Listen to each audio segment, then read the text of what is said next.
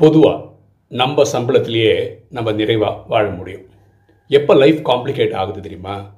பக்கத்து வீட்டுக்காரன் மாதிரி எனக்கு ஒரு பைக் வேணும் அவங்கள மாதிரி ஒரு கார் வேணும் அவங்கள மாதிரி ஒரு வீடு வேணும்னு நினைக்கும் போது தான் லைஃப் காம்ப்ளிகேட் ஆகுது. எப்போ ஒருத்தருடைய வாழ்க்கை அவரோட சம்பளத்தில் கடன் இல்லாமல் போதோ அந்த வாழ்க்கை சொர்க்கம். எப்போ அடுத்தன மாதிரி வாழணும்னு நினச்சி கடன் வாங்க ஆரம்பிக்கிறீங்களோ அப்போ நரகத்தோட இதில் கால் எடுத்து வைக்கிறீங்கன்னு அர்த்தம். சரியா? அதனால் நம்ம கடன் இல்லாத வாழ்க்கையை அமைச்சிக்க முயற்சி பண்ணுவோம். எண்ணம் போல் வாழ்வு.